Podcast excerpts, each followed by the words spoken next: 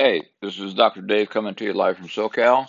This is part two of podcast 28, so I guess it's 29 or 28A or B. And it talks about God's traffic cones in your life and looking back. I left you kind of um, hanging on Washington Diagonal. Um, if you haven't listened to the podcast before this one, whatever number it is, um, God's traffic cones in your life, and you need to do that. Um, otherwise, this won't make a lot of sense to you.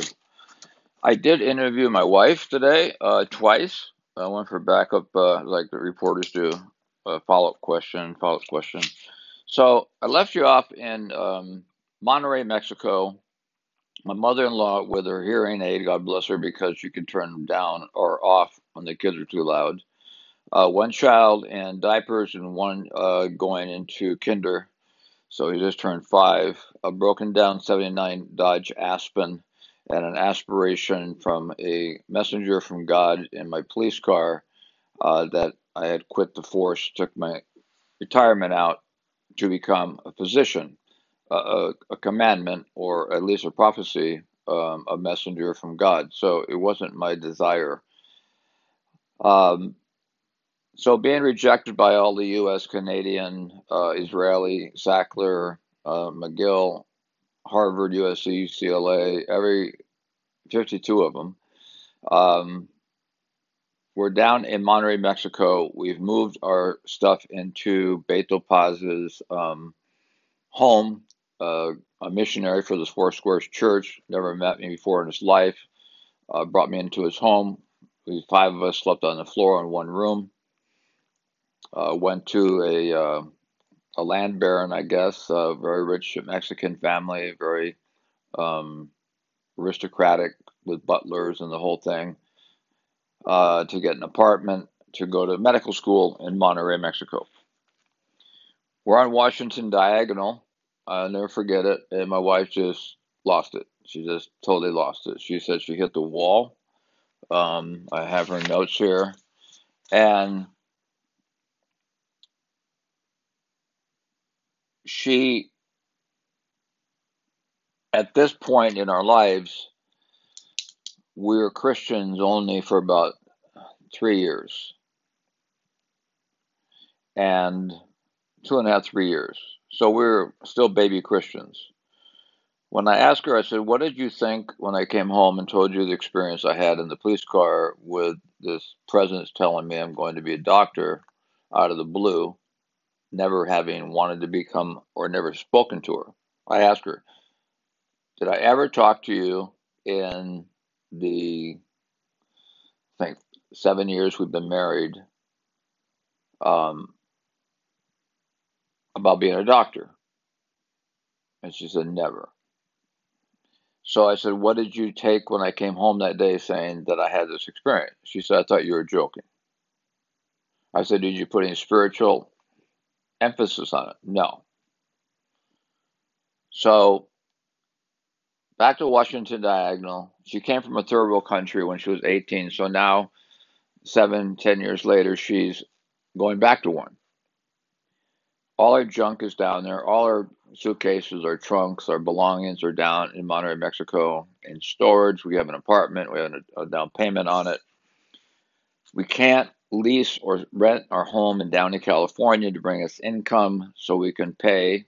We had been ordained, quote unquote, from the Foursquare Church and Grace Community Church in, in Cypress, um, California, to help send us money to get through medical school as quote unquote missionaries. Little did I know that when you go to medical school, you're drinking from a fire hydrant, so a little time for ministry, but that's where we are.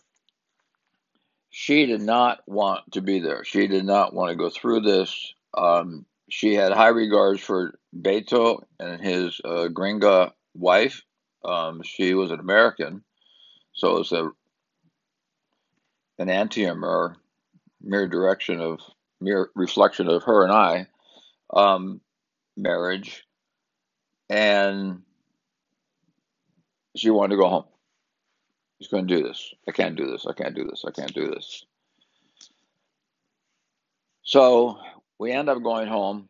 I'll save you all the mishaps on the way home with the car breaking down, uh, flat tires. Um, I changed spark plugs. We must have had 70 to 80 spark plugs.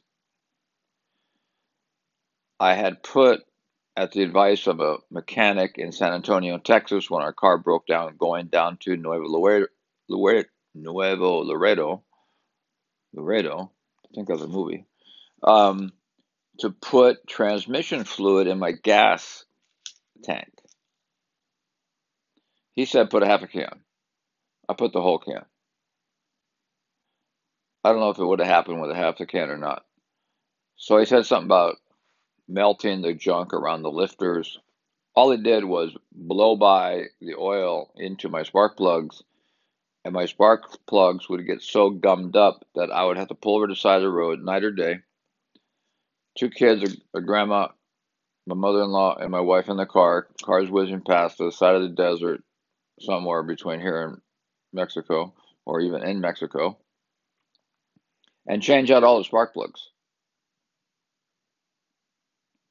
Put in new spark plugs. Take the old ones that actually had oil you could just rub off with your finger so those mechanics out there will know what I'm talking about. Limping back home, she went out shopping with her sister to get clothes. The weird thing that was happening in our life at that time that she had finally come to the acceptance is I'm not going to split up the family. I'm not going to take the boys away from their father. I'm not going to leave my husband. I'm just going to accept what's going on and surrender of surrendering to me or surrendering to God. She wasn't quite sure which. Um, she said, "I had to, I had to face reality," and it wasn't until what happened next that totally flipped her opinion of the entire traffic cone. Traffic cone is a metaphor for when God takes you someplace in your life you don't want to go. And Jonah was told to go to Nineveh, and he didn't want to go. He went the opposite direction. But we we're faithful. We went where God opened the door. And God opened the door in Monterrey, Mexico. Everything seemed to click. We had the support from the Four Square Church and Grace Community. We had this beautiful family, most Christ-like family, and Beto Paz and his wife and the two, three little girls or two little girls, can't remember. Um, opened up their house to complete strangers. We we got an apartment, so God seemed to be opening doors in Monterrey. The medical school looked, I told you, looked like Beirut bombed out apartment with graffiti, with nothing but a blackboard and some chairs. I had interviewed at Western University the year before and didn't get in.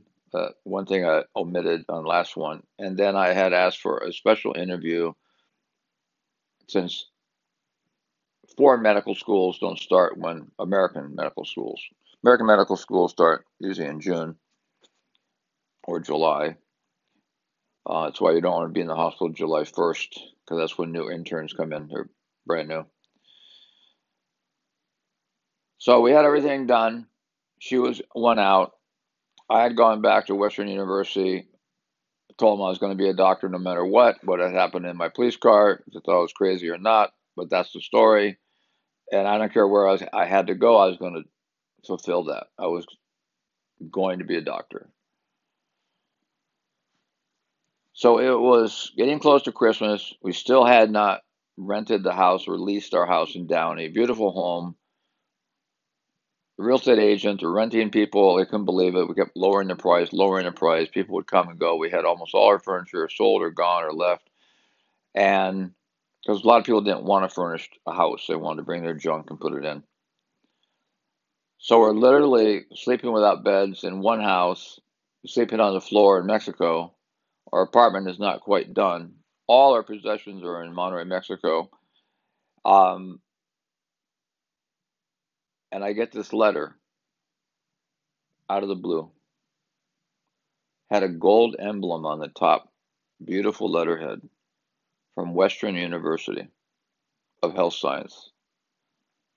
Monterrey, Mexico is 1,428 miles, I think, 1,400 some miles from my house. I told you last time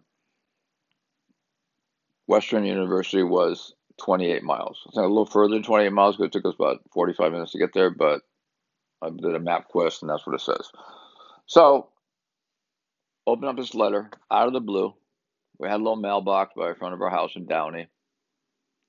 It was two weeks from Christmas. So my wife's out with the boys and her sister. I'm home alone. I get this letter. She's out buying coats and jackets and underwear and t-shirts for the kids because it's very cold in in Monterrey in the in the winter. And I open this letter and I, I I don't know if I fainted or just sat down or my legs got weak, but I remember sitting down and staring at this letter. I must have read the letter over and over and over again. Beautifully typed. Regarding your interview on such and such a date, your story is so compelling. We would be honored to accept you in the class of 1982, graduating 1986, starting in, I think it was June or July, five, six months from that date. We were scheduled to leave in a week or two to Mexico to start medical school there. I grab, go out in the garage, I get my ladder, I get my staple gun, and I grab a bag of the old fashioned light bulbs for Christmas. She comes home, pulls up in the 1979 Dodge Aspen ugly green with the kids in the back seat and her sister with all these bags of clothing and there I am on a step ladder putting up Christmas lights. She must have stared at me, processing what's going on. What are you doing? We're leaving in, in a week and a half, two weeks. What are you putting up Christmas lights for? Then I showed her the letter. On the interview today, she said that when she saw the letter, she believed. What did she believe? She believed that we were faithful to God, that we had gone to Mexico, that she had surrendered unto either her husband or God. At that time, she can't remember whom. And that was the outcome. She said, I came home. It was in my face. It was a real revelation, a total miracle. We were faithful and God provided. And I put the ram.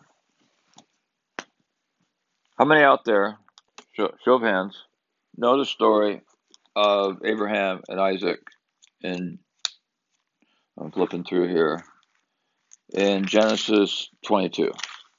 Okay, you can put your hands down. Quite a few, but not everybody. That's fine. I didn't know this either. Right, first time I heard this story I was in a church, and I thought, if this story ends bad, I'm leaving. This this is crazy. In Genesis 22, Abraham and Isaac. Um, Isaac was his son. Abraham was married to Sarah. Sarah uh, was barren. God gave her, got her pregnant through Abraham, and they had a son named Isaac, which is laughter because it was so funny that this elderly woman, I don't know, postmenopausal, had a baby, and Abraham was in a hundred in his old age. So she gives him a son. He's a hundred years old. And what does God ask Abraham to do? He says, Take your son, your only son Isaac, whom you love, and go to the land of Moriah and offer him there as a burnt offering on one of the mountains of which I shall tell you. Take your son and offer him. It's the only place in the Bible where God has any reference to a human sacrifice. When I first heard that story as a new Christian, and I thought, if he kills his son, I'm walking out. This is not for, this is this is the deal breaker. I just received Christ. I just I just heard a story for the first very first time. Many of you are like on like what happened? Well, obviously I'm still a Christian, so so Abraham rose early in the morning, which I had to do, saddled up the donkey and took two of his young servants or men with him, take care of Isaac, and took his, his son Isaac.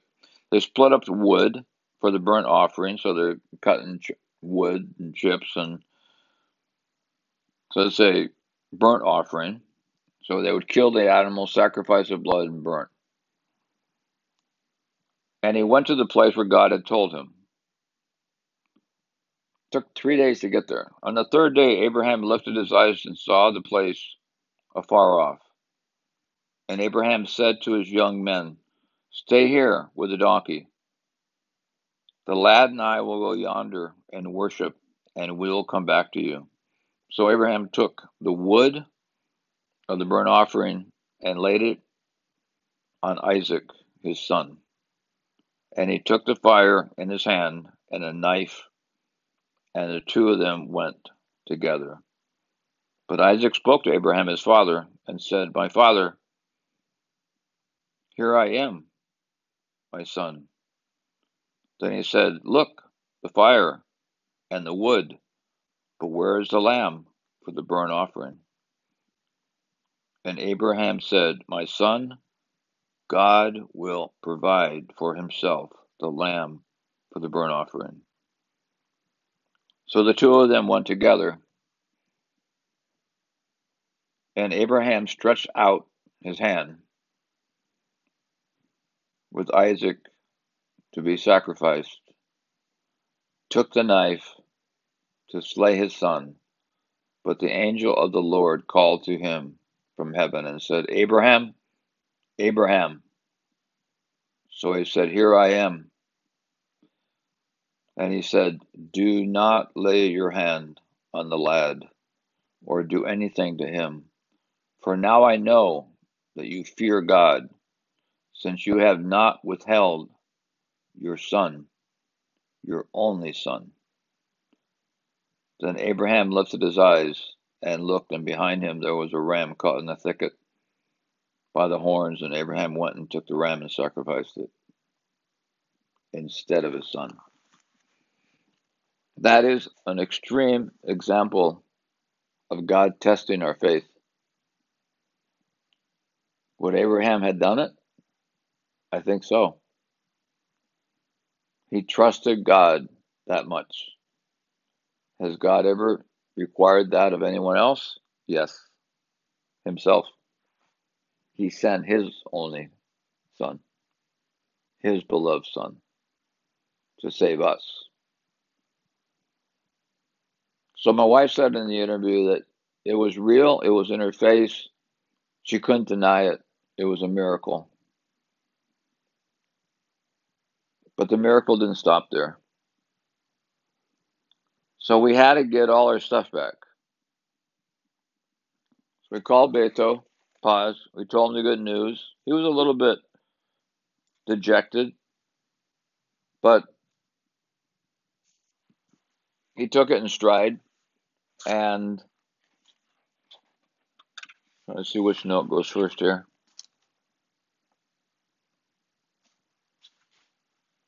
And he says, Well, I just happen to have a missionary couple here from Paramount. There's a town close to Paramount, south of Downey. They have an empty trailer and they're coming back. They were five miles from our house. They brought all our stuff back to us, that 14, 1500 mile trip. Another traffic cone, God's hand. God tested us and that signified that the presence in my car was a messenger, a messenger from God. I feel honored. I feel blessed, and I don't feel worthy to have God send a messenger to me to tell me that I was going to be a doctor. He made the way. I was not doctor material. He made the way. He opened doors. And then when we were faithful, when we surrendered, both of us, it was a test for both of us, not just me.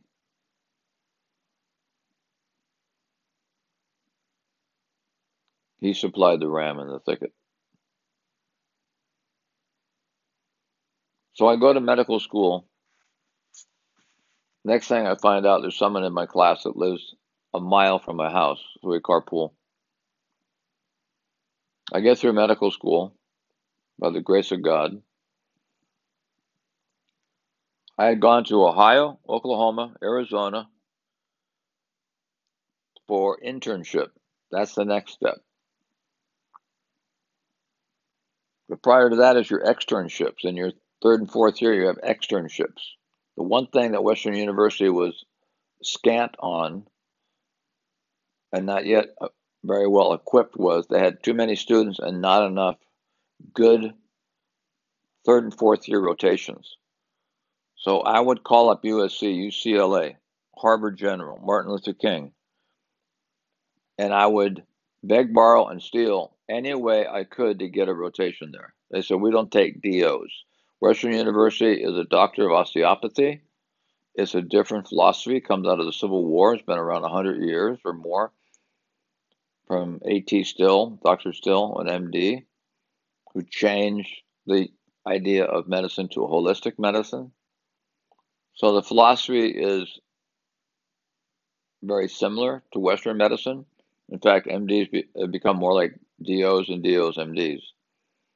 But not to get mired up in that issue, I God opened the doors on rotations at some of the best universities and hospital teaching centers. USC, I did pediatrics, I did ER, I did OBGYN, I delivered 164 babies. I went to UCLA Harbor, I did family practice there, I did ER there, I did ER Martin Luther King, all outside the realm of my university, from God opening doors, from phone calls and me going out and getting it. I wasn't satisfied with the rotations I had. I wanted to be that excellent physician. And then during that three, third and fourth year, you have to get ready to get an internship. And it's like draft day. So I went to Ohio. I spent a, I spent six weeks in Ohio, six weeks in Oklahoma, having to move my family for a year of internship and hopefully a residency. But God opened another door, another traffic cone. And I got accepted at a hospital in Long Beach. Well, Long Beach from Downey is 35 minutes, 40 minutes at max. It was a hospital in the shadows of, I think it's St. Mary's or Long Beach, St. Mary's. It was a 130 bed hospital, no residents, just interns. So one day you're a medical student, the next day you're a doctor. That's a July 1st. Don't go, don't be a patient. Because you got brand new residents, brand new interns, but there were no residents there, just interns. So I did a year at Pacific Hospital. Worked 100 hours a week. I would fall asleep between contractions, put my hand on the perineum of when I was in doing OB and delivering babies, to sleep in between her contractions and put my hand on the perineum so the baby wouldn't fall out. I was that tired. I'd go through red lights coming home, just so tired. And when I got home and my wife had the, the two Ninos, by this time three Ninos, Nina. I get mad. Like, get him out of my bed. Um, I'm, you ever been so tired that it hurts? Do that for a year. I was getting paid a whopping thousand dollars a month. So all this time we're going into more debt, more debt, more loan, more debt, more debt, more debt. But God let us stay in that house in Downey. God didn't allow it to be leased because He knew that we had a, He had a plan. When I look at the traffic cones in my life, you need to look at your life. Think of the things that at the time you didn't want to do. You kicked and screamed and kicked your heels and got mad at God and but it turned your life. He has a direction. Like I said last time, you can drive over the cones. You can go your own way. But God has a plan. So internship. Now the big thing is like draft day is called the match. You have to match with a residency of your choosing. So first I want to do emergency medicine and OB, then I then family practice. So I had to find a residency that would take me a DO with a DO internship and give me credit for the first year. So the first year of residency, R1 is internship. I already got that done. And I had rotated, like I said, at Harbor, UCLA, and also at UC Irvine. And I'm on the phone, one phone, in the house in Downey. And I'm getting calls from Oklahoma, I'm getting calls from um, Arizona, they got a position over here. People are matching, and the, and the positions are getting filled up. It's like panic time. Where does God match me? He matches me at UCLA. They call and they say, We have a position for you. I need a yes or no in 20 minutes. But you have to repeat your internship. We're going to start you at R1, not R2. And I said, Oh, I just got done with a year of hell, literally. Then I got a call from UC Irvine. And the medical director there, Michael, I've forgotten his last name, a man that had visions far behind, far ahead of his time. And he says, We'll give you credit and start you as an R2 at UC Irvine. I took the position. I thank UCLA. I was at UC Irvine, another 35 minute, 40 minute drive from my house. Still, kids didn't have to move, kids didn't have to change schools. My wife didn't have to leave her family, her sister, her mom. God proved faithful because we were faithful. Was it easy? No. Would I want to do it again? No. Knowing what I know now, would I even want to become a doctor? I never did in the first place. But there was a, a visitor who had a message for me. I could go on, and I have two more stories. That's Professor Jake. And sorry to keep you hanging so long. But after that, my wife worked alongside me. We opened our own practice after I worked two years for a, a medical group here. We opened our own, first day of our first office. We had one patient. The patient didn't have a car, so my wife went out and got her. One patient. We built that into 6,250 patients until COVID hit. She practiced alongside me as the office manager for 33 years. We're still working together. We're still married together. We're still following God together. I hope this story helps you. I hope you surrender to God. He has a plan. It's much superior to your plan. He has a way. Trust Him. Look for those traffic cones and look back in your life, and you'll see that what didn't seem to make any sense at the time makes a lot of sense now. Next time, we'll go into miracle number two of traffic cones. Until then, God bless. Be safe.